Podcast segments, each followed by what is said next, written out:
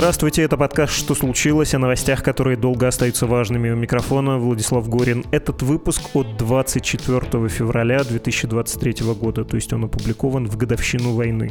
И рассказывает, как вы, наши слушатели, встретили этот день год назад и о том, как вы, все мы, пережили эти 12 месяцев. Не так давно я попросил вас написать ваши истории, они сейчас и прозвучат, только далеко-далеко не все, просто потому что нам пришло больше 300 посланий, и все они не могут вместиться вместиться даже в очень большой эпизод подкаста.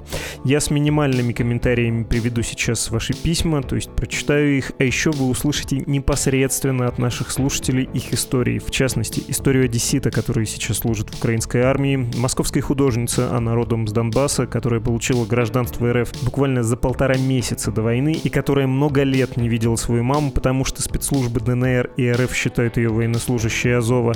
Будет рассказ айтишника из расположенного в тылу Ровно о шпиономании первых недель войны в Украине и история белоруса, который занимался оппозиционной политикой у себя на родине, а с начала войны находится во Львове. Наконец, вы услышите голос предпринимательницы, у нее было дело в Москве, а войну она и двое ее детей встретили в Харькове.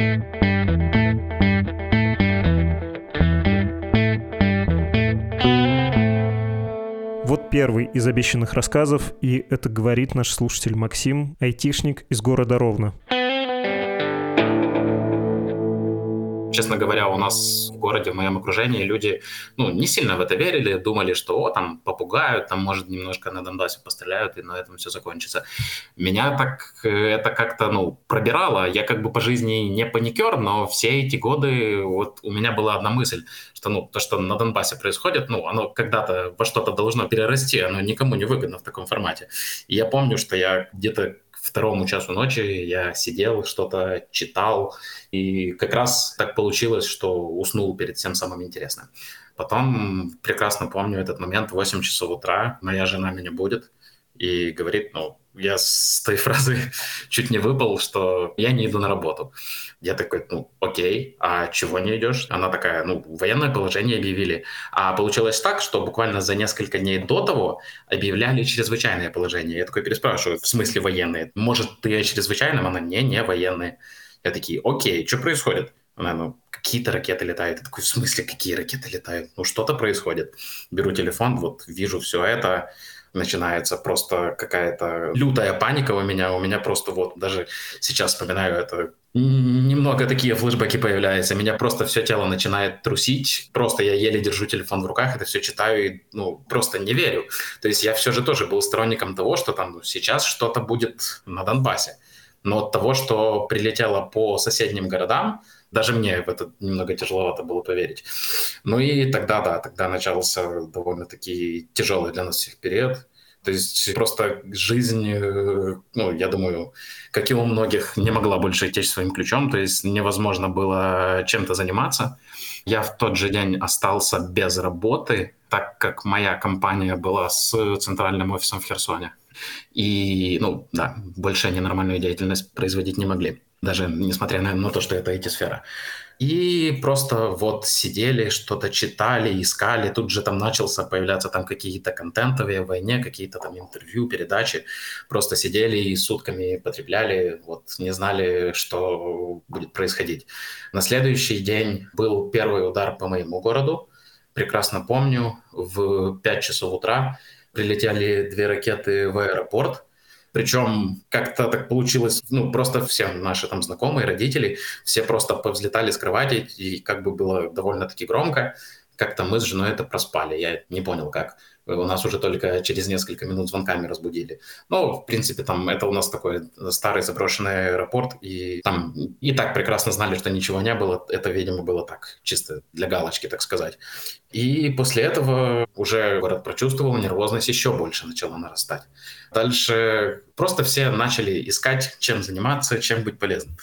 Было у нас в тот момент очень много слухов, очень много разной паники. И что первое ждали, это ждали каких-то диверсий, что у нас там какие-то российские агенты сам сейчас активизируются, и какая-то жизнь у нас в городе начнет происходить. Тогда же была паника по этим меткам для десанта, которые там нарисованы на домах, на дорогах, и что-то там типа, как даже находили у нас в городе, и тоже была большая истерия. Ну и да, в нас, в моем жилом комплексе, как бы люди организовались, мол, пойдем в ночные патрули, там смотреть, мало ли что происходит. Ну, как бы февраль, довольно холодно было, и мы там собирались, сменялись каждые два часа, и даже так, что две группы, одна там сидит в офисе греется, вторая ходит с фонариками, осматривает ЖК.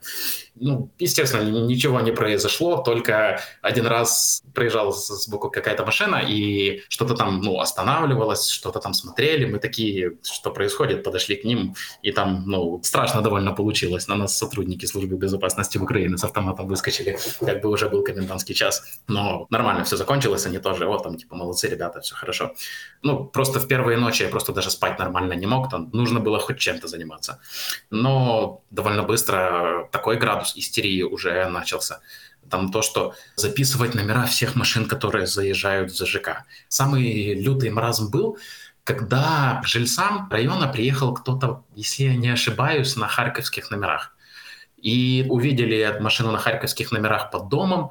Никто не понял, кому они, что это за люди. Ну, то есть, ну, в общем, ни, ну, ничего странного. Но, естественно, там у кого-то какие-то родственники, кто-то их пригнал. Так истерию к такому градусу подняли, что к этим людям домой завалился спецназ. То есть, ну, к чему веду, что маразм просто крепчал. То есть там тоже вопли, что если ты открыл калитку ЖК и там поддержал его для еще какого-то человека, это все, ты там шпиона российского выпустил. Я, к своему счастью, к этому всему не присоединился, и мне довольно сложно было уже просто дальше общаться с этими людьми, ходить во все это. И да, после этого я остановился немного и в эти патрули перестал ходить. Но, тем не менее, такой жесткий накал, и когда все всякие теории заговоров и всякие просто несусветные вещи, что люди в них верили. У нас каждый день. Вот возле нас там большой химический завод есть. Смотрите, точно послезавтра его обстреляют, проверенная информация. Потом, опять же, мы же близко живем около границы с Белоруссией. Сколько уже наступлений с этой Белоруссией мы ждали, это просто не передать. И в первые недели это был просто какой-то ужас просто люди верили во все, была просто ужасная паника, но потом прошло где-то месяц-два, наверное, и все начало потихоньку утыхать. Люди поняли, что ну, в этих э, условиях, наверное, надо начинать жить уже просто никуда не денешься.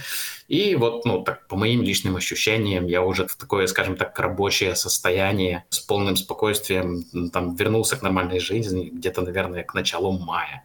Я помню эти первые недели войны, смотря на картину тогда этим взглядом, если бы кто-то бы мне сказал, что это продержится больше года, я бы, наверное, сердечный приступ словил бы. Тогда это казалось чем-то ну, просто ужасным. Но вот, да, где-то, наверное, ближе к концу весны уже понял, что ну, никуда уже не деться, что жизнь продолжается.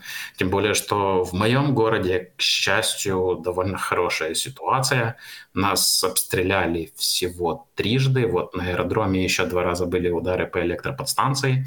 То есть жертв в городе ну, как бы это же ровно, это областной центр, то есть, ну, как на Украине довольно большой город.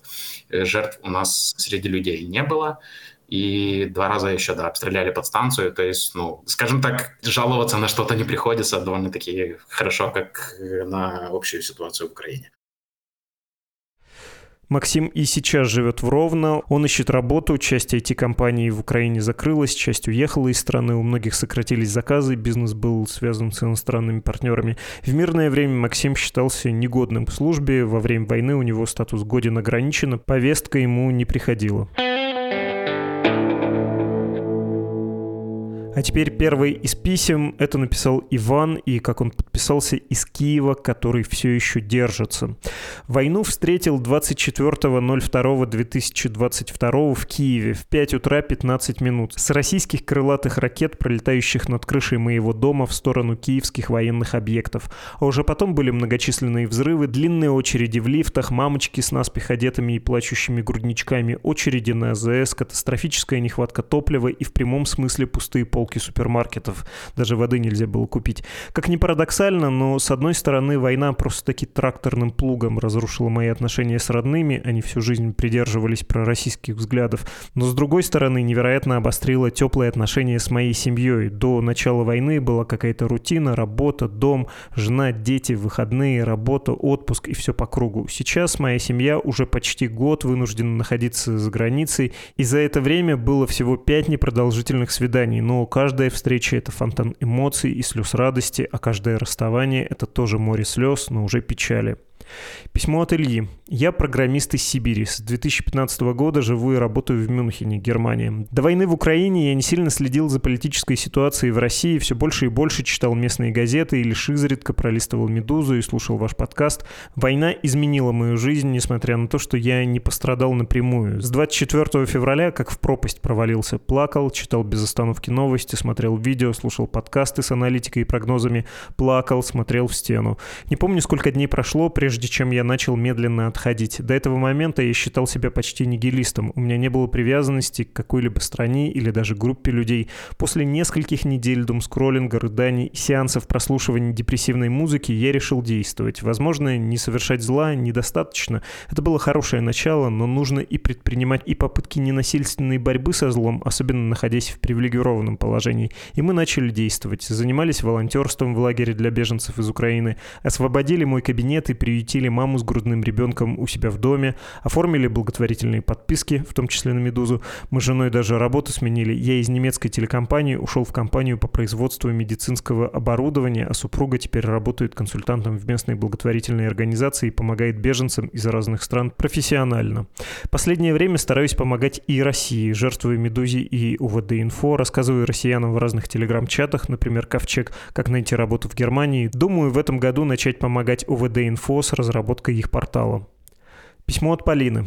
Утром 24 февраля 2022 года я узнала о начале войны в 7.30 утра, когда кормила грудью свою новорожденную дочь. Это было наше первое утро дома. Накануне, 23 февраля, мы с ней вернулись из роддома, как тогда казалось, в новую счастливую жизнь.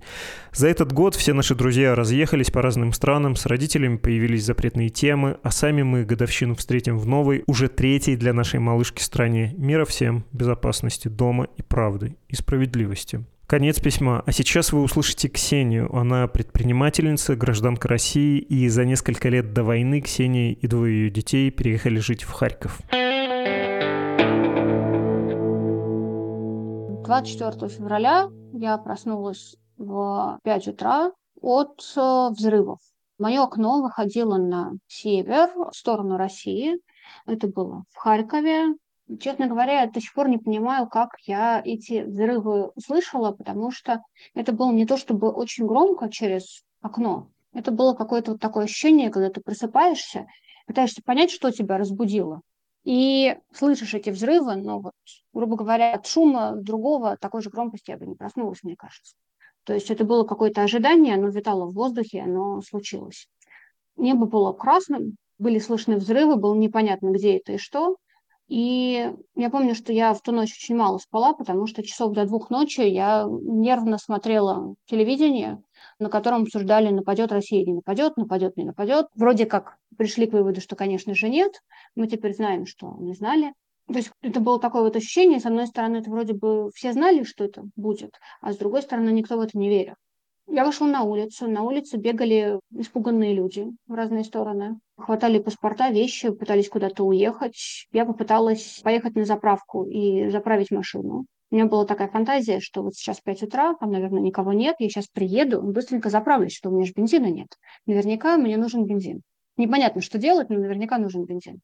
Я приехала на заправку и обнаружила очередь, ну, я никогда в жизни не видела таких очередей, примерно как на границах, когда приезжаешь к границе и стоишь там на пропускном пункте много часов. В общем, там была огромная очередь, и я стояла в ней, наверное, часа два. И все это под э, вот эти вот звуки взрывов.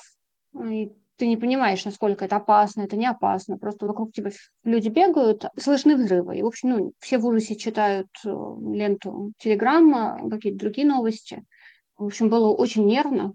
Мне кажется, я следующие недели две была настолько не в себе, что мне было часто сложно сосредоточиться на простых бытовых вещах. Пока я стояла в этой очереди у украинского банка, в котором у меня была кредитная карта, он перестал обслуживать кредиты. Ну, видимо, потому что люди попытались снять много наличных, и чтобы не допустить того, что люди их просто снимут, а потом не вернут. 24 числа все банки украинские заблокировали возможность использования кредита. То есть вот эта вот история, когда ты платишь кредитной картой, а потом возвращаешь, она вдруг внезапно перестала работать. И мне с трудом удалось расплатиться за бензин в том момент, как я достояла. И, собственно, очереди, мне кажется, были вызваны в том числе не только ажиотажем, но еще тем, что каждый раз, когда кто-нибудь не мог расплатиться, они вынуждены были почему-то так у них система работала прекращать обслуживание на этой колонке. И в итоге там работала только одна колонка, и я очень переживала, что я ее заблокирую, если мне не удастся расплатиться. Дети сначала ничего не заметили, ну, то есть у них окна выходили на другую сторону, и дети это все такие существа. Пока ты им не говоришь, что что-то происходит, они это не очень замечают. Ну, то есть ты говоришь, что это салют, они радуются, что салют. Ты говоришь, что это взрывы, и можно умереть. Они знают, что взрывы, и можно умереть. То есть дети боятся, когда родителям страшно.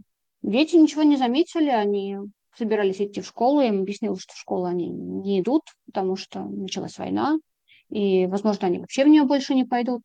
Тогда было не очень понятно, что будет дальше и насколько это надолго.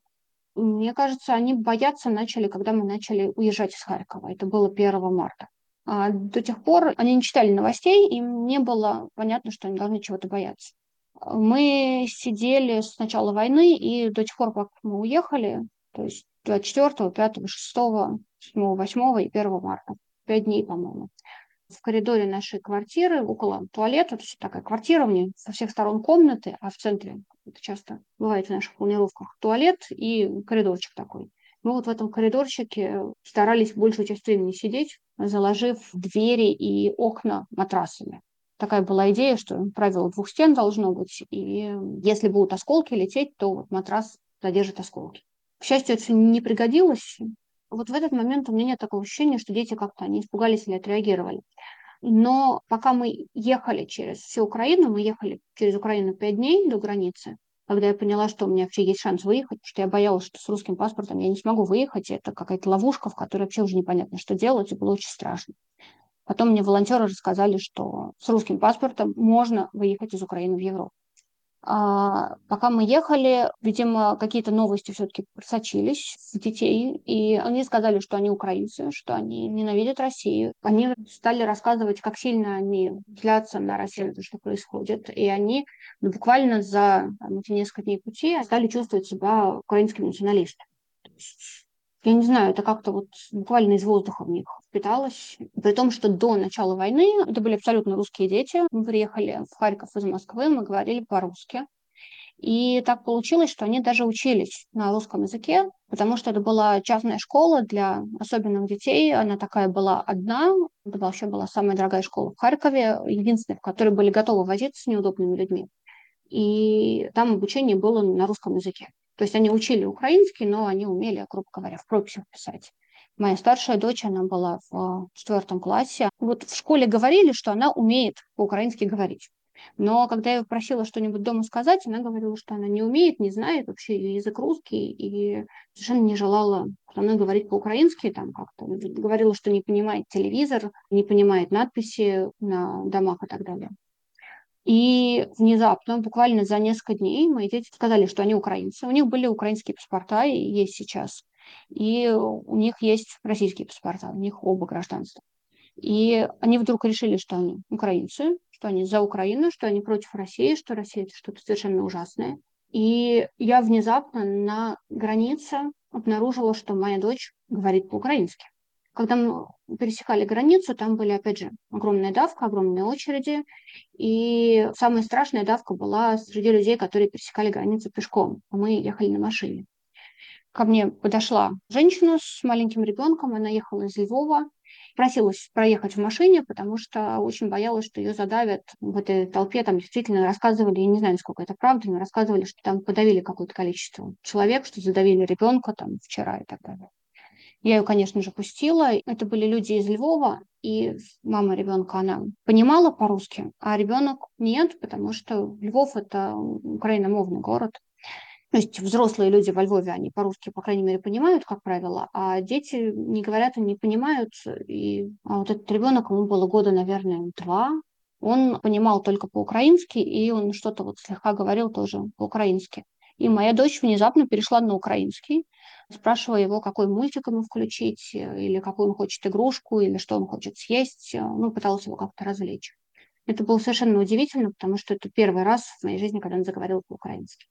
Вы сказали, что вы из Москвы за несколько лет до вот этой второй острой фазы войны переехали в Харьков. Можете рассказать, что у вас было в Москве, как была устроена жизнь, почему переехали в Харьков? Я переехала в Харьков, потому что я развелась, и мне надо было куда-то поехать. И на тот момент, когда я развелась, у меня было два ребенка, у нас был с мужем совместный бизнес в Digital, это было рекламное агентство. И как это часто бывает в таких бизнесах, у нас э, были основные сотрудники в Украине. Это не мы придумали, это довольно распространено в этой отрасли. Я знаю много коллег, кто также работал. Когда есть фаундер в Москве или в Калининграде, и там какой-нибудь, может быть, менеджер или офис продаж, а все производство сидит где-нибудь в Харькове, в большом красивом офисе, и там, собственно, основную работу работает. И у нас было так же, при этом э, в Харькове до этого бывало буквально эпизодически раза два. Мы это все делали удаленно. Когда я развелась, просто хотелось куда-нибудь поехать. Это было такое ощущение, что я просто хочу поменять обстановку. И я вспомнила, что у меня же есть офис в Харькове. Почему бы и нет? И я приехала и пожила в Харькове три недели тогда. И поняла, что жизнь в Харькове мне нравилась, до сих пор нравится, намного больше, чем жизнь в Москве. Потому что там другие люди. То есть у них э, другой менталитет, у них другой уклад жизни, другое все на самом деле. совершенно другие люди, совершенно другой народ.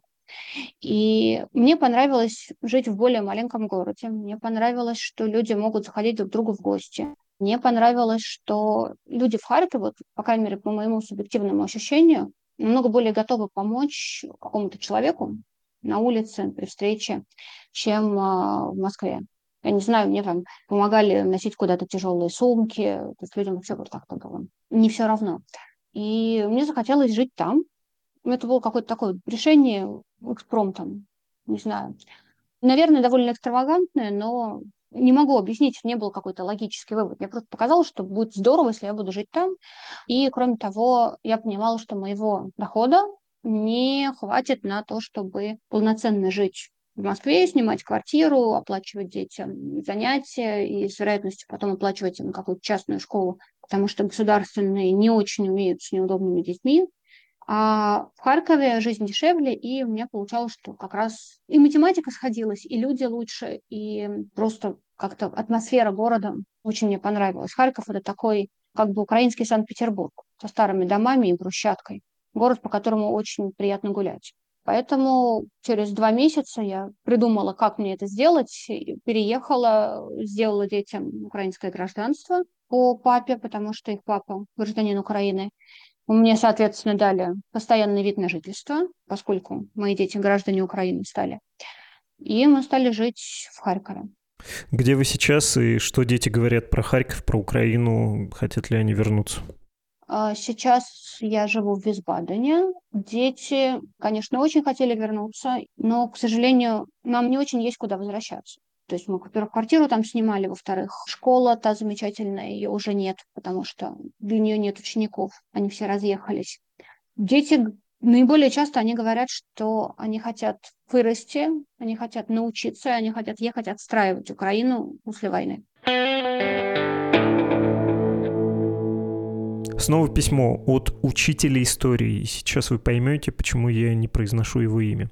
24.02. Проснулся и по привычке взял телефон, чтобы пролистать ленту новостей. То, что я увидел, меня лучше бы не видел. Ужас, страх, обида и злость. Сразу понял, это война. Моя жена встала и не понимала, что происходит. Отрешенность. Я работаю учителем истории в московской школе, и у нас были каникулы. Это хорошо, так как я бы не смог работать в эти дни. Стараясь отвлечься, я стал делать школьный проект для конкурса вместо ребят, которых попросил не приходить. С коллегами не общался, знаю позицию через это многих и не хотел испытывать свои эмоции. Вернулся домой рано, осознав, как мне дорога семья, жена и двое детей. Поехал на Тверскую на митинг, пытаясь сделать хоть что-то, но тщетно, народу мало, а большей массе все равно. И заглядывая в лица, я видел безразличие, словно ничего не случилось. Затем пошла учебная неделя, и нас стали заставлять рассказывать о происходящем по методичкам. Я читал конспект Z-урока, при этом заставляли записывать урок на диктофон и отправлять запись администрации. Но в этом виноват я сам, так как от лица родителя написал гневное письмо в свою школу про промывку мозгов обучающихся, а директор решил подстраховаться и попросил записывать нас. Только не думайте плохо про меня. Спустя 15 минут я выключал запись и рассказывал о своей позиции уже за закрытыми дверями, задавая вопросы. Присланные презентации о фейках я дорабатывал, добавляя распятых мальчиков, снегирей. Было сложно. На нервах я похудел на 5 килограммов. Письмо Федора. 18 февраля вместе с друзьями мы уехали в Саянские горы в Сибирь. Из средств связи был спутниковый телефон, по которому можно было иногда звонить домой и говорить, что с нами все хорошо. 24 февраля было погожее морозное утро. Мы ехали на лыжах по наледям роскошной реки. У меня в наушниках почему-то первым заиграл трек «The Day the World Died» группы Miracle of Sound. Я это не придумал, правда, такая вот дьявольская ирония. Когда вечером, став на ночевку в лиственничном редколесье, на краю огромной наледи, соседей, мы пили чай, пришло время для сеанса связи. Вскоре спутниковый телефон был собран и поймал стабильный сигнал. Но когда мой довольный голос резко переменился, а вместо выяснения подробностей, как же там жена и дочка, несколько раз прозвучало слово давайте заменю его словом «блин», с такими интонациями, как принято предупреждать о летящем сверху тяжелом предмете или предлагать немедленно покинуть опасный участок склона, команда заподозрила неладное. А затем, когда трясущимися руками я выключил телефон, брал его в чехол и, как в кино или страшном сне, но, похоже, это был не сон и не кино, сказал, не обращаясь ни к кому конкретно, «Парни, началась война», сидевшая рядом со мной девочка заплакала. Письмо от Ани. 24 февраля у моего друга был день рождения. Провели мы его, выкрикивая антивоенные лозунги в центре Москвы. После нескольких митингов меня задержали, а многие друзья уехали из России. Я уволилась с федерального телеканала, но не сразу. Моя работа не была связана с политическим контентом, и какое-то время получалось уговаривать совесть, что я не делаю ничего ужасного. Планировала уехать из России, но в последний момент все накрылось, и такая возможность теперь кажется очень призрачной. Сейчас я нахожусь в подавленном состоянии, ожидая, что ситуация в стране будет становиться только хуже. Дергаясь от каждого звонка в дверь, полиция в течение года навещала меня, чтобы напомнить о противоправности участия в митингах.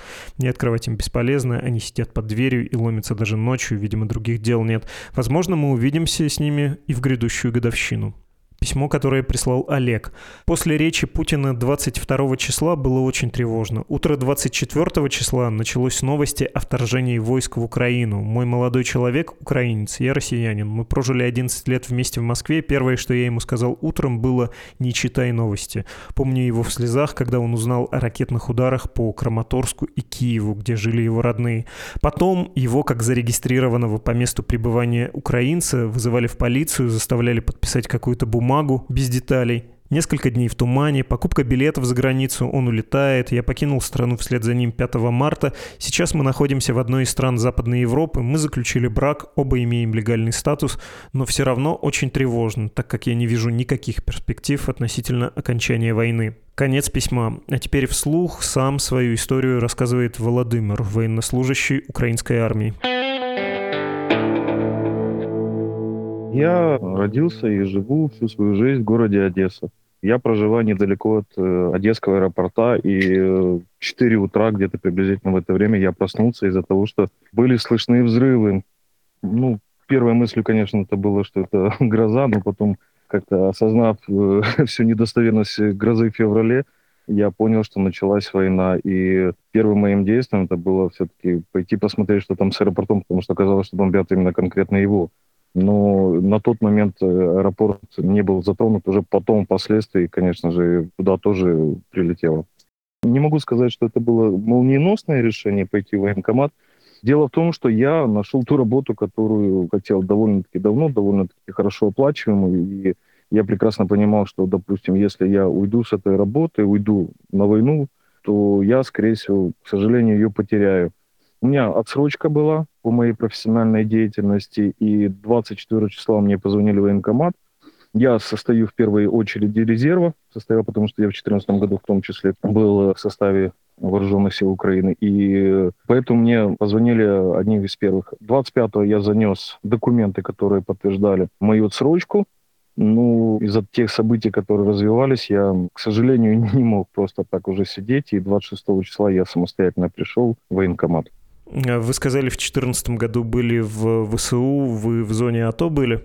Нет, до зоны АТО я не доехал, но я прослужил весь год. 27 марта я был мобилизирован еще даже до Донбасса.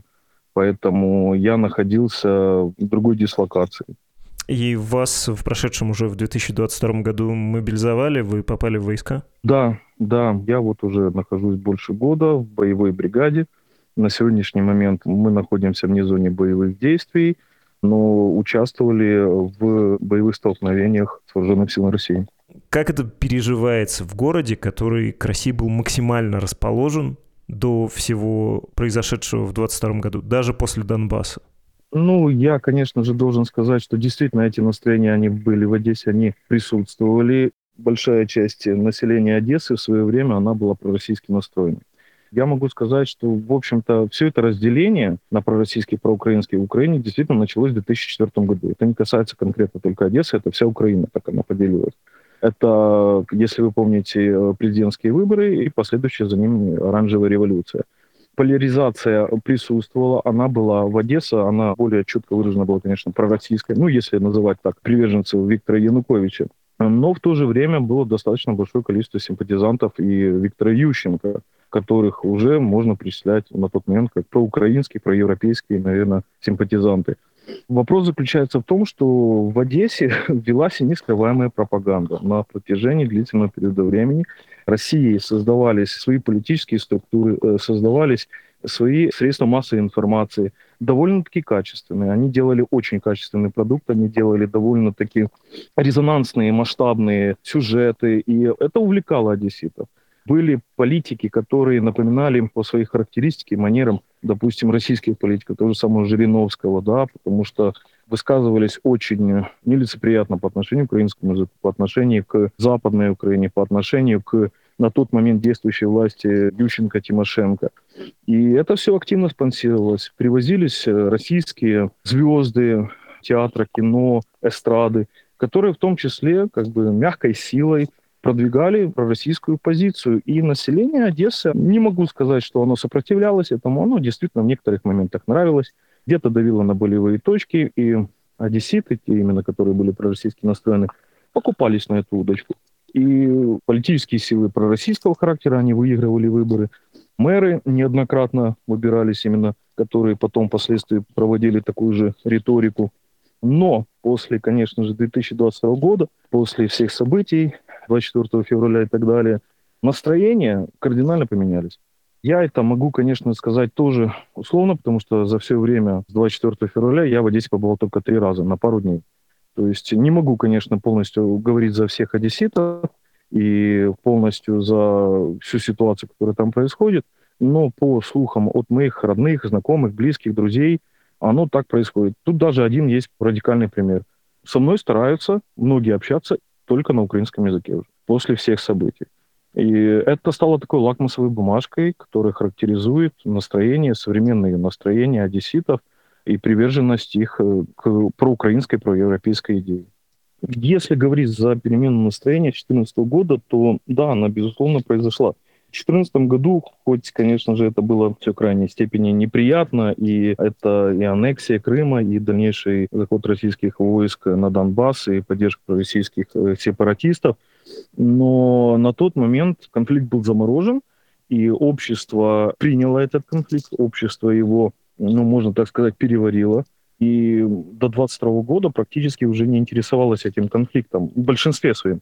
Конечно же, был определенный нарратив от политиков, был определенный нарратив от средств массовой информации, но к России начал восстанавливаться. Та была симпатия, назовем это так. Она проявлялась и в выборах, она проявлялась и в общих настроениях в обществе.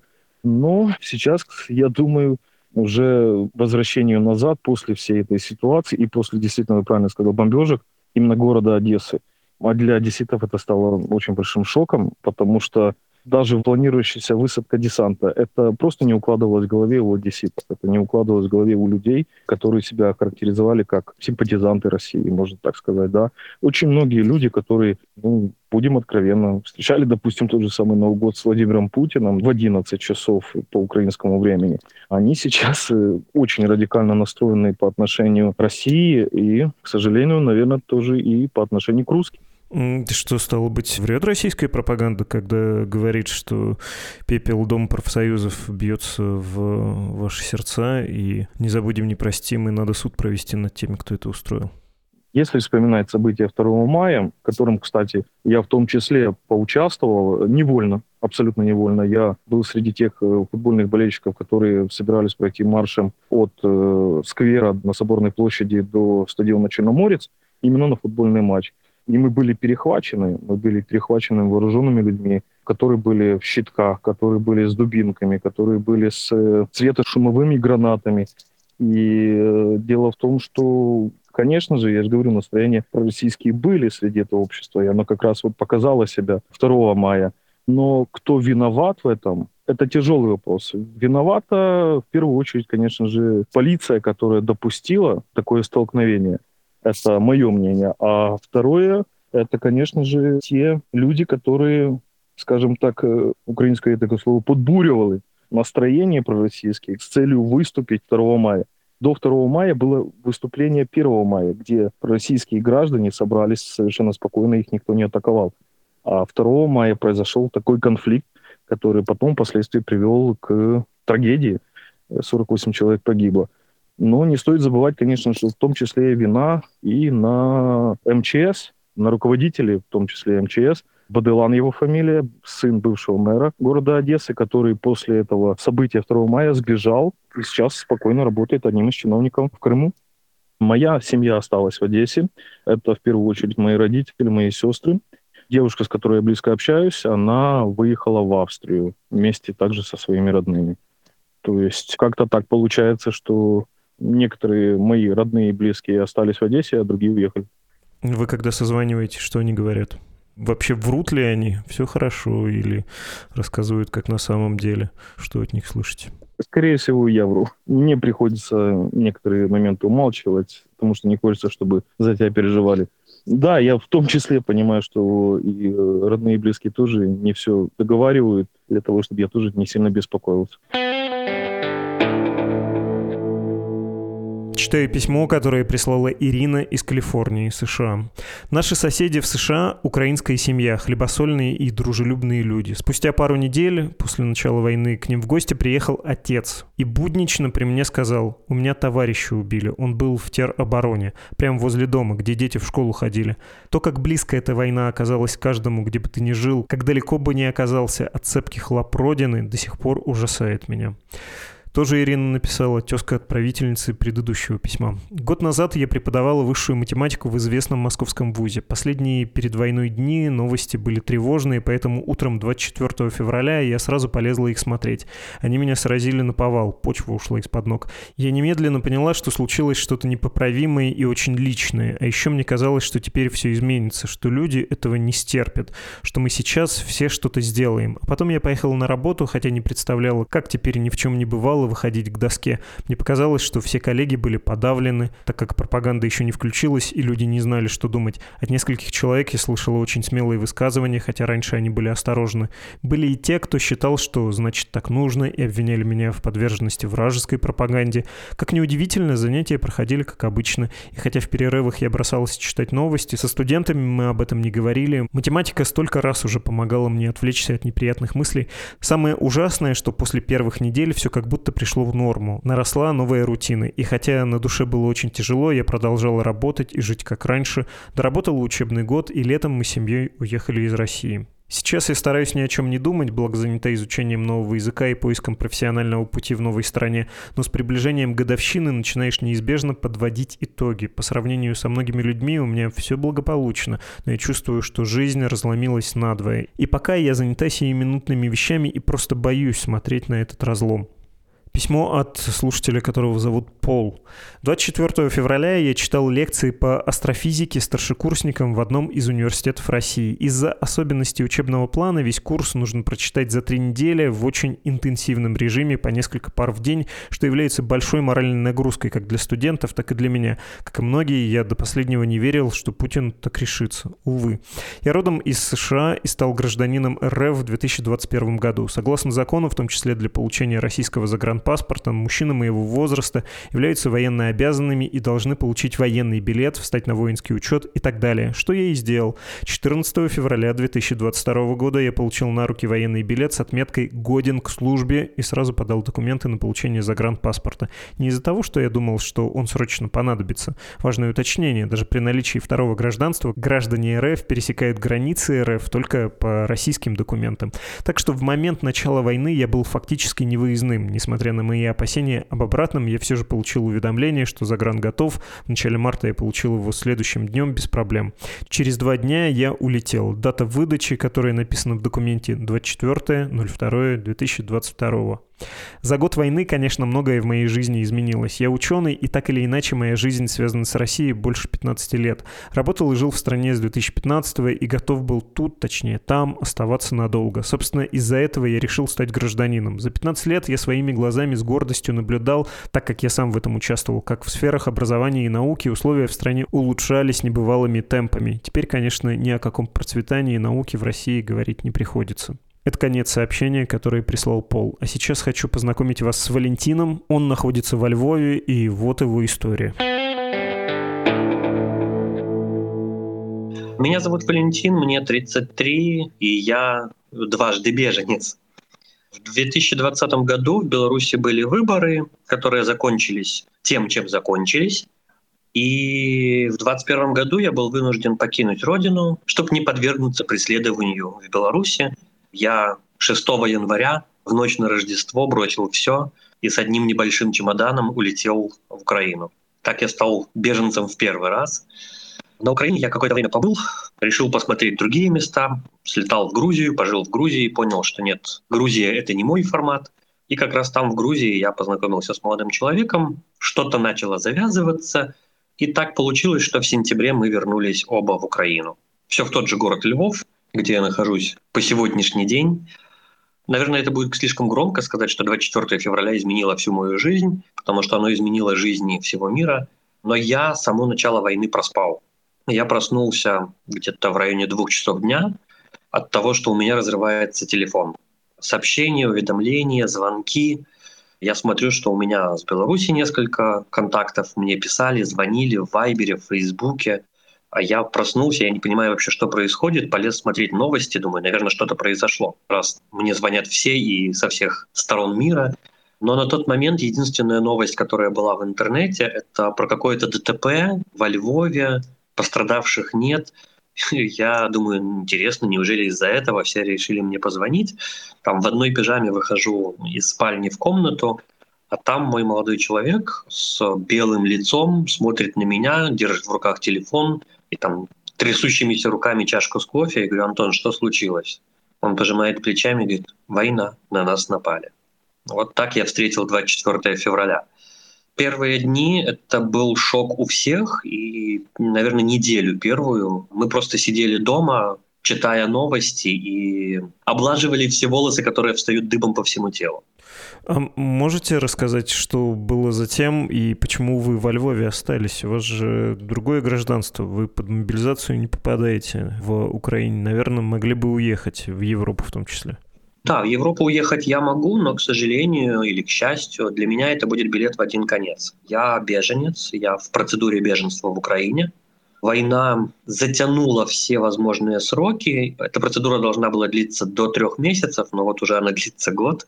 И получается такой юридический казус и коллапс. Сейчас я нахожусь в стране законно, но без статуса беженца. Я просто в процедуре. Я могу выехать э, хоть завтра, но обратно меня сюда уже никто не впустит. Есть вариант, конечно, всегда вернуться домой, но когда тебе в Телеграм приходит сообщение белорусских спецслужб, скорее всего, домой возвращаться небезопасно. А что пишут, если не секрет, как это выглядит? Мне никогда не писали спецслужбы. Как это желаю, чтобы белорусские спецслужбы вам и дальше не писали. Мне приходят периодически сообщения в Телеграм, там, Валентин Владимирович, здравствуйте, мы знаем, что вы сейчас в Украине, и после начала войны эти сообщения как-то усилились, активизировались, они начали давить на то, что там же небезопасно, там война, возвращайтесь домой. Мы вам обещаем, что вы в тюрьму не сядете взамен на ту информацию, которую вы можете нам предоставить. А что вы можете предоставить? Э, что-то об оппозиции, которая находится за пределами Беларуси или о чем? Э, я не вступаю в переписку с э, представителями спецслужб. Я считаю, что с террористами никаких переговоров быть не может. А та власть, которая сейчас в Беларуси, ее кроме как террористической никак не назовешь. Я просто игнорирую их сообщения, мне им нечего предоставить. А что они могут иметь в виду под этими формулировками, ну тут может быть все что угодно. В Беларуси я занимал активную позицию, баллотировался в парламент, немножко такая медийная личность, поэтому, возможно, они хотят какой-то компромат на представителей оппозиции, которые остались в Беларуси. Возможно, они хотят компромат на тех белорусов, которые выехали и сейчас находятся в Украине, например. После того, как прошла вот эти две недели или полторы такого шока, я понял, что ничего не делать и сидеть дома я не смогу, потому что меня просто накроет психологически. я должен что-то делать. На тот момент уже ехали эшелоны эвакуационные во Львов со всей Украины, с Востока, с Киева. И я почитал где-то в интернете, что сейчас больше всего нужна помощь на вокзале во Львове, встречать тех, кто эвакуируется с Востока, помогать с расселением. Государство как бы готово расселять, но людей нужно координировать. Там, вам, представителям власти, это туда. Вам нужно в медпункт, это в другую сторону. И я побежал на вокзал, потом ко мне присоединился мой молодой человек. Мы так разделили между собой, он в дневные смены, потому что он жаворонок, а я сова. Я ходил в ночные смены на вокзал встречать эвакуирующихся украинцев, которые прибывали во Львов. В сутки прибывало до двух тысяч человек. И ты просто стоишь среди ночи, приезжает поезд, когда у тебя целый вокзал наполняется людьми, но это, наверное, самые позитивные воспоминания, если можно вообще иметь какие-то позитивные воспоминания о войне, потому что там ты чувствуешь себя действительно нужным, там ты видел конкретные примеры и результат своей работы. То есть ты понимал, что ты сюда ходишь не просто так, ну, я не знаю просто, как это описать, когда в относительно небольшом помещении вокзала и рядом с ним приезжает одновременно 2000 человек, и десятки волонтеров начинают их координировать. Так, вам туда, вам сюда, женщины с детьми туда.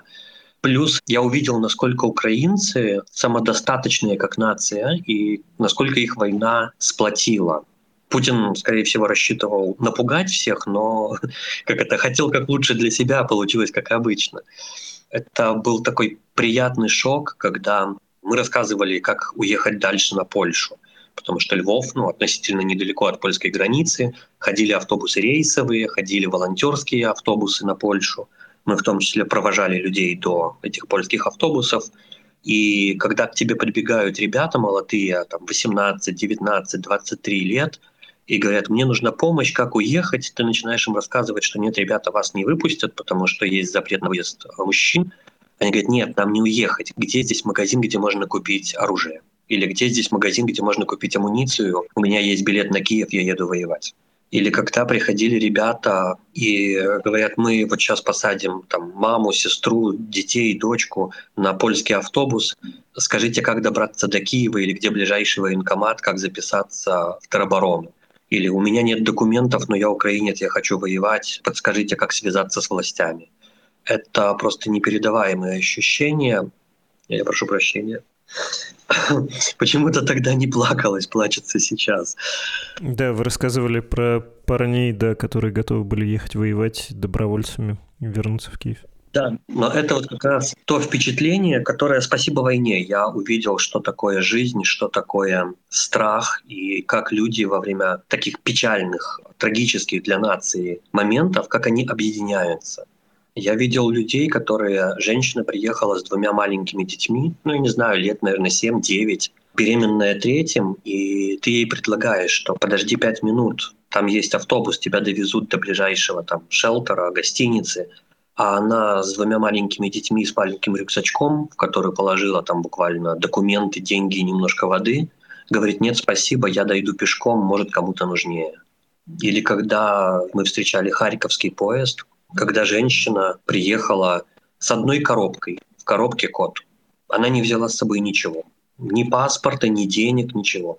Она говорит, я бросила все, посадила кота в коробку и уехала. Или когда простые львовьяне просто приходили и спрашивали, ребята, а что нужно? Говорим, ну, сейчас нужна вода, горячий чай, кофе, потому что это первые дни, еще не все скоординировано. Они говорят, хорошо, сейчас будет. И они возвращаются через 20 минут. У одной в руках большой пакет целлофановый с питьевой водой, поллитровыми бутылками. У другой в руках пакет с какими-то бутербродами, которые она там дома намазала или где-то купила. Просто люди приходили, приносили все, что у них есть, все, что они могли. Сам не видел, но волонтеры рассказывали, что одна из женщин, уезжая из города, бежала дальше в Европу, просто отдала ключи и сказала, я вернусь через три месяца, заселите, кого посчитаете нужным.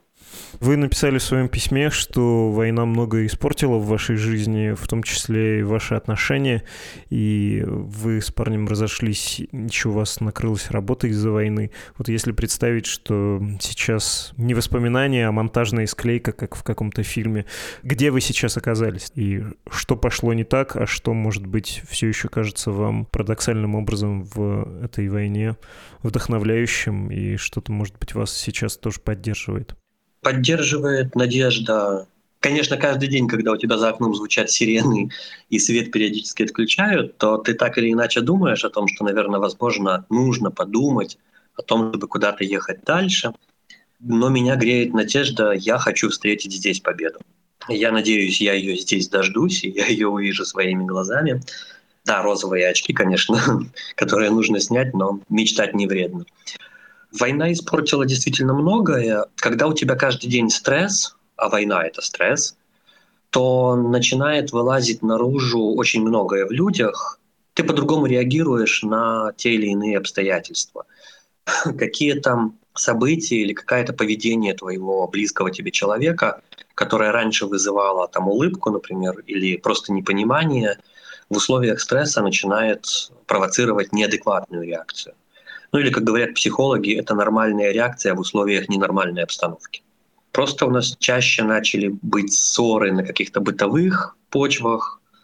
Я не знаю, насколько слушателям будет интересно, но далеко не все находят свой ресурс в интиме во время каких-то таких стрессовых событий. И вот так как ком одно на одно оно наваливается, и в итоге получается, что вся жизнь в мелких таких трещинках – Работа потихоньку налаживается, она возвращается, пускай не в тех объемах, которые, конечно, были до войны, но на булку с маслом хватит.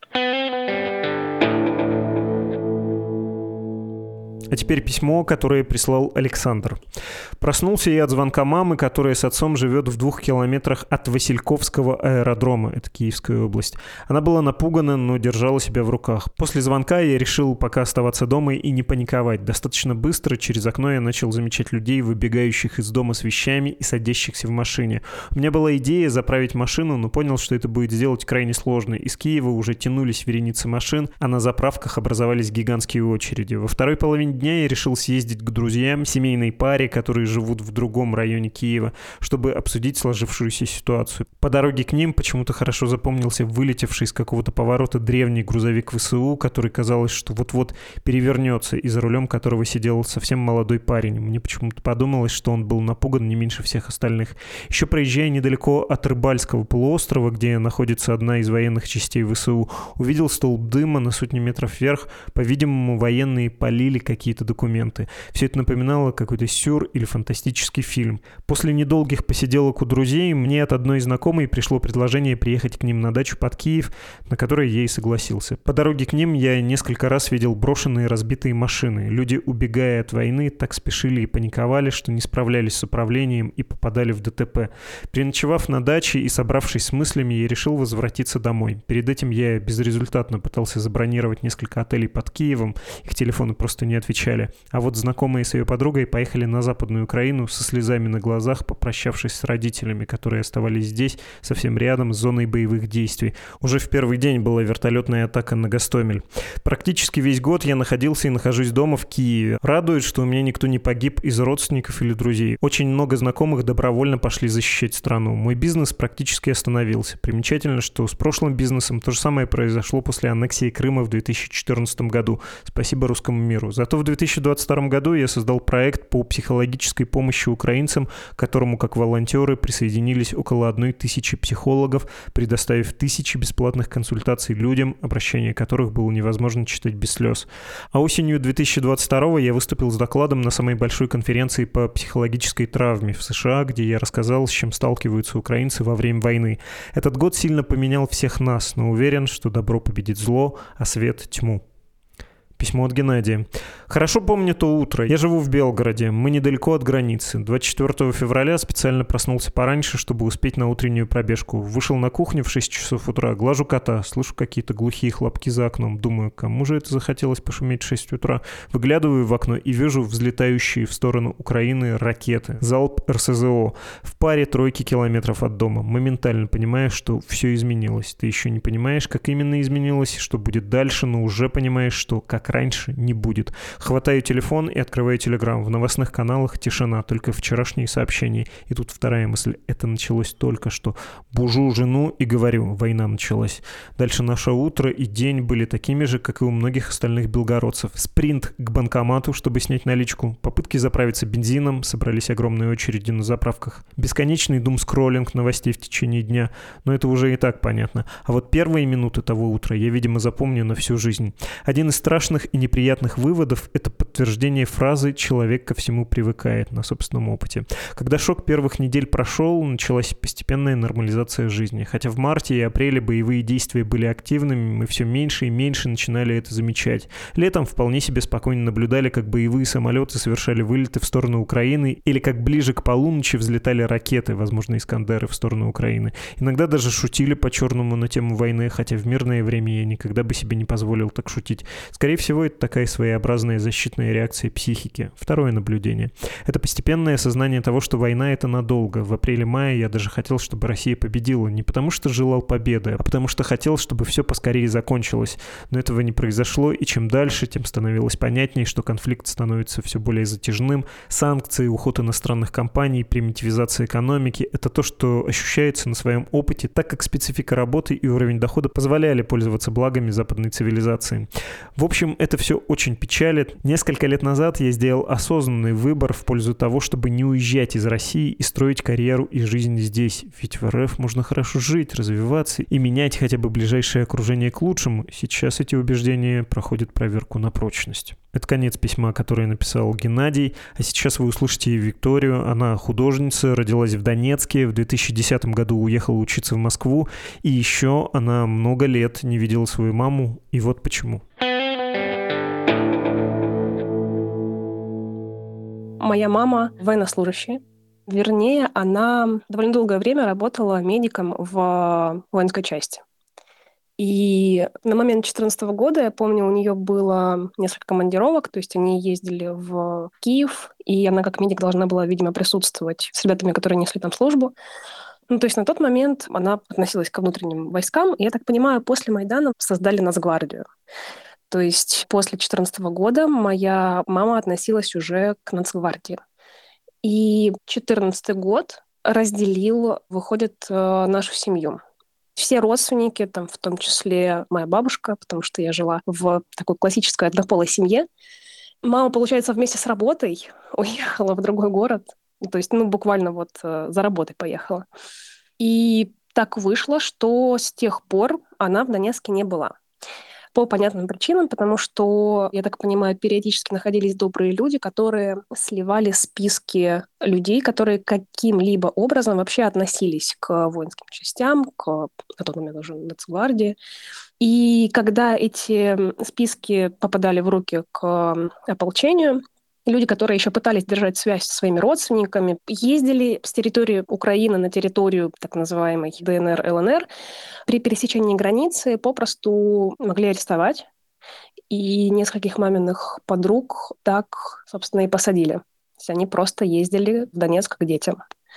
Это все было покрыто такой атмосферой, э, даже не могу я толком описать, какой атмосферой это было окутано. То есть создавалось ощущение, что как будто бы никто друг другу толком ничего не может рассказывать, тем более по телефону. А ввиду того, что мы не так, чтобы часто виделись, получается, что как будто бы и не было толком возможности вообще обсуждать. Однажды моя тетя ездила по работе на территорию Украины, и, я так понимаю, ее остановило ополчение. Видимо, родственников людей, относящихся к э, войскам, тоже попадали в списки. Не знаю, с какой целью, но так выходило, что тетю останавливали, допрашивали. Я так понимаю, ее допрашивали там часов 12, что ли. И приходили вместе с ней домой. И я даже толком не знаю эту историю, потому что такое ощущение, будто все боятся об этом говорить вслух, все в нашей семье. Рассказывать вообще, что говорили, чем угрожали, что, собственно, хотели, приходя домой. Ну, я так подозреваю, стремились оборвать связь с э, любым человеком, который причастен к ВСУ, к войскам, к Украине. И с тех пор наша семья между собой толком не общается. Просто по той причине, что боятся. Те, кто остались в Донецке, пытались неоднократно получать документы, и только, я так понимаю, вот относительно недавно, может быть, как раз год назад, пошло продвижение в плане там, получения документов, потому что даже паспорт ДНР членам нашей семьи могли не выдать по той причине, что якобы у них есть связь с человеком, состоящим в Азове. Где-то года с 16 насколько я понимаю, мама состоит в списке Азова, хотя никогда не имела к нему отношения. Азов, насколько помню, был частью Нацгвардии, но, видимо, кто-то решил, что чем больше националистов, тем лучше. Соответственно, маме был закрыт въезд и в то же время на территорию России – Выходит, мы с ней не виделись с 2016 года. Моя мать как раз где-то с 2015-2016 года жила в Мариуполе. Просто там жила. Я так понимаю, воинская часть переехала в Мариуполь. Она жила там, обживалась, приобретала недвижимость, просто чтобы ее иметь.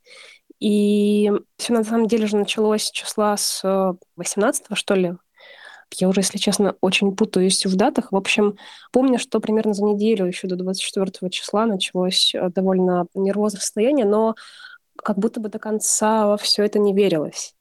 Помню фразу мамы насчет того, что похоже, что воинская часть уничтожают какие-то документы, потому что, похоже, Мариуполь придется сдавать.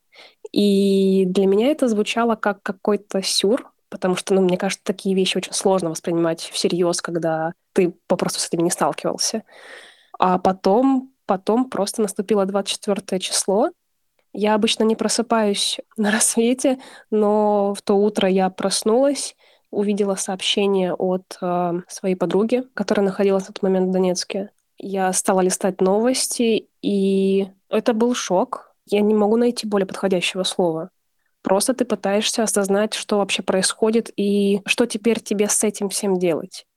Что стало с вашей мамой? Вы написали, что она перестала выходить на связь, но в конечном счете вы смогли ее найти?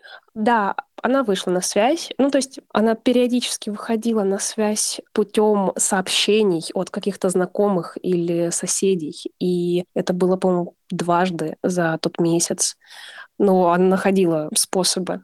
Последним было сообщение о том, что она попытается выходить из города, что, естественно, было опасно, потому что к концу марта город уже был полностью окружен. И она в течение, по-моему, дней четырех выбралась на территорию Украины. Это была просто череда случайностей. И ей жутко повезло, что она попадала в такие условия, когда не сильно докапывались в плане документов, в плане обысков. Хотя буквально там она рассказывала про очень короткий какой-то отрезок на карте, на котором находилось то ли 9, то ли блокпостов российских. И, не знаю, может быть, что-то найти на девятом, если предыдущие восемь не нашли. Ну вот, слава богу, все хорошо закончилось. Она, по-моему, с 20 что ли, года или с 19 -го Она вообще уволилась и как гражданская работала медиком при воинской части. То есть я вот не знаю подробностей, потому что это все не очень у нас любят распространяться о таких подробностях. Но вот она как гражданская уже работала. И самое любопытное, что на сайте Немезиды ее фото как раз из того удостоверения, которое она сдавала, уже отправляясь на пенсию. То есть она по выслуге лет сдала все документы, но продолжала работать. А что она делает сейчас? Сейчас, э, я так понимаю, примерно той же деятельностью она и занимается. Получила российское гражданство я буквально за полтора месяца до 24 числа. И на самом деле только благодаря этому я и выехала, потому что мой э, загранпаспорт украинский закончил свое действие во время пандемии, и просто не доходили руки сделать новый. И так как я занималась оформлением российского гражданства, потому что, находясь 12 лет в России, все-таки в какой-то момент устаешь постоянно доказывать что-то и возиться со всей этой э, документацией, было решено получить гражданство. Получала я его по указу, который позволял не отказываться от э, украинского гражданства. По-моему, это было сделано только для людей, проживающих э, на момент 2014 года в Донецке и Луганске, если не ошибаюсь. И очень рада, что не отказалась от украинского паспорта, и мне иногда кажется, что мне было бы очень сложно это сделать. Благодаря тому, что я получила гражданство, дальше я подала на загранпаспорт, и как раз в конце февраля я его получила. Поэтому выезжать уже я стала по нему. Да, я уехала в Грузию. У меня был долгий перелет. После перелета и сна я помню это состояние, когда я не знаю, бывает ли у кого-то такое, когда плохо просыпаешься. Вот неправильно просыпаешься, и все внутри колодится. Вот примерно вот это происходило в тот момент. Я понимаю, что это какая-то будто необходимость вот сейчас прорыдаться. Дальше я просто вижу все эти новости о том, как люди массово убегают, пытаются каким-то образом пересекать границу. В тот день еще, я помню, было море сообщений о том, что происходило в Дагестане. И когда я смотрела все эти видео, которые оттуда приходили, это был такой шок. Я помню, что пошла поужинать ела том ям и глотала слезы. И я, я не знаю, что из этого было больше, потому что это было какое-то состояние абсолютного непонимания вообще, как жить эту жизнь дальше и что вообще будет э, со страной. Я даже не знаю, за какую страну я больше переживаю сейчас, потому что мне очень сложно выбирать. Я безумно люблю Украину, мне жутко нравится этот язык. Я люблю эту страну, я люблю людей. Но так вышло, что большую часть моей осознанной жизни я провела в России. По этой причине, мне кажется, я не могу довольно хладнокровно и равнодушно относиться к тому, что в ней происходит. И мне не безразлично, что, допустим, происходит с людьми в России. Я не знаю, как правильно отвечать на этот вопрос, потому что мне кажется, из-за того, что я очень много лет не была в Украине и не следила за повесткой, происходящей там, как будто бы я не имею полное право утверждать, какая моя страна замечательная, или как сильно там все отличается от России. Про вашу маму вы с ней когда последний раз переписывались, что она пишет, что рассказывает, и что сама она думает по поводу того, что происходит? Любопытный момент, что после того, как все случилось, она будто другими глазами стала смотреть вообще на ценности. Я очень переживала, что моя мать, которая поднимала меня практически в одиночку, и вообще почти железный человек, мне казалось, что она всегда очень сильно держалась за материальное. После того, как она выбралась, я в какой-то момент стала представлять, каково будет ее состояние в этих условиях, в которых она потеряла все, все, что она делала последние 30 лет. И было очень удивительно обнаружить, что ее ценности будто изменились. То есть как будто бы действительно нет худа без добра, и это то, что выделило, то, что по-настоящему важно. И это странно, потому что мое восприятие матери всегда было такой довольно железной и стойкой женщины, которая, скорее всего, никогда не будет способна расчувствоваться или говорить открыто довольно важные вещи, как минимум своему ребенку. Но тут произошли какие-то метаморфозы, и это меня очень приятно удивило. Я надеюсь, это не какой-то временный эффект, это в самом деле, знаете, как будто немного ее встрясло.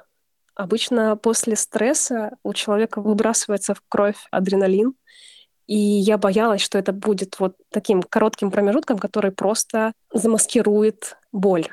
Но пока, пока все более или менее хорошо. Меня это радует. Во-первых, она стала говорить, что любит меня, а это очень болезненный момент был в наших отношениях всегда.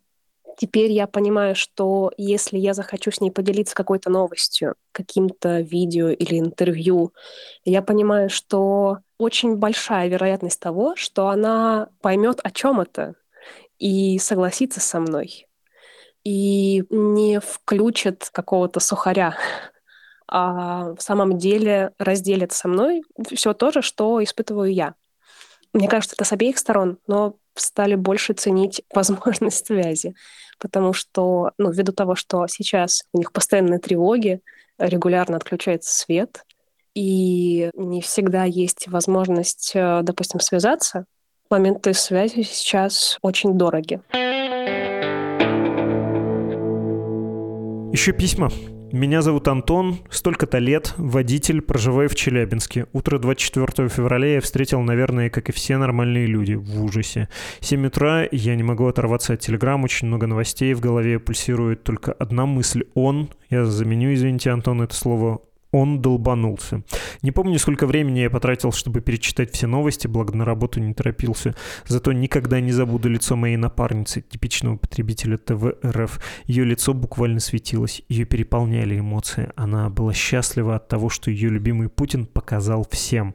Естественно, наши разговоры на эту тему здесь не перескажешь, да и смысла нет, но это сияющее лицо я помню до сих пор. Что произошло со мной за этот год? Ничего экстраординарного, к счастью или к сожалению. Круг общения сузил сократился до трех человек, жена, брат и мама. Подсел на новости, так что часто не могу сосредоточиться на умственной деятельности. Подсел не в плане, что это развлечение, а в плане «я должен быть в курсе, я должен знать». Как и многие за этот год, переживал все страдания и практически каждую трагедию в Украине. Я уже не смогу забыть мальчика с консервами в Мариуполе, пятимесячную девочку с мамой и бабушкой на Пасху в Одессе. Был поражен, что люди с высшим образованием и даже владельцы бизнеса, которые, казалось бы, должны уметь думать, даже не пытаются этого делать. Письмо от Полины. Привет, Медуза. В день объявления войны я переживала личную трагедию. Беременная я узнала об изменах мужа. Я встретила новости о нападении по приезде к маме с опухшими глазами и даже не поняла, что это произошло на самом деле. Как бы кощунственно это ни звучало, война стала единственным местом, способным отключить меня от мыслей о собственной драме. Неделями вместо ленты Инстаграма я скроллила новости. Собственные проблемы казались ничтожными по сравнению с настоящей бедой тысяч людей. Теперь у меня есть замечательный сын и невероятное желание любить любить свою родину за ее территориальными границами. Письмо от Яны. Добрый день, уважаемая редакция. Я из Киева. В первый день войны меня разбудил мой брат. Солнышко, только не плачь война началась. Это первые слова, которые я услышал от него, и помню его слова о неимоверно большой очереди машин на выезде из моего родного Киева. После года войны в моей стране я стараюсь помочь тем, чем могу, тем людям, которым могу помочь. Но я очень изменилась, и внешне тоже. Я в постоянном контакте с моими родными, которые остались в Украине, верю в то, что мы обязательно победим. Алексей из Москвы написал. Мое 24 февраля 2022 года началось как лучший день в моей жизни. Моя двухлетняя дочка забралась на кровать и в первый раз в жизни разбудила меня поцелуем в щеку. Этот жест она подслушала в «Спящей красавице», которую ей читали на ночь накануне, и, видимо, ее он очень сильно впечатлил. Я открыл глаза и подумал, что ничего лучше со мной в жизни еще не происходило. Моя радость длилась меньше пяти минут. Я включил телефон и увидел, хотя и не осознал, что произошло. С этого дня дочка стала самым мне близким человеком, наблюдая весь этот год и искренность, свет, стремление вперед в противовес той лжи, тьме и деградации вокруг, я осознаю все четче, что ее будущее обязательно будет светлым. Я знаю, что миллионы родителей, так же, как и я, смотрят на своих детей и верят в яркое будущее. И я верю, что мы найдем в себе силы через это пройти, а история сама перемелет всю ту серость, которая считает себя важнее жизни людей. Следующее письмо. Его написала Дарина. Уже несколько лет мы с мужем растили двух дочерей и задумывались о приемном ребенке. Но до дела не доходило. То свои слишком маленькие, то места в машине нет, и еще целая куча уважительных и не очень отмазок. В 2022 году метались от неуверенных попыток уехать из страны.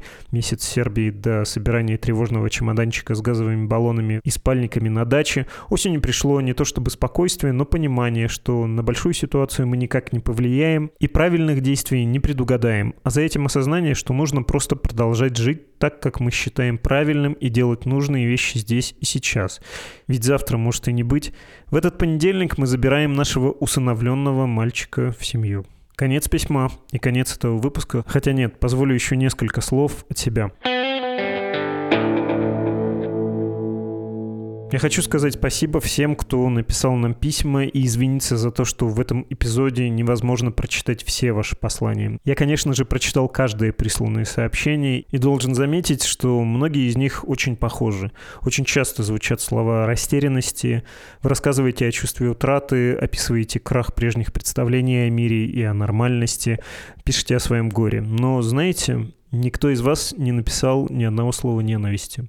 И мне почему-то показалось это невероятным. Хотя так, наверное, и должно быть в правильном, нормальном мире, но на фоне происходящей гигантской исторической трагедии, не обязательной и ненормальной, на фоне искривленности мира, я счел это за небольшое чудо.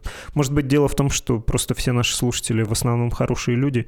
Очень жаль, что не все остальные на свете такие же. И я очень вам благодарен за то, что вы такие, как есть. Постарайтесь найти в себе силы, чтобы все происходящее пережить. Сил еще потребуется, боюсь, много. До встречи.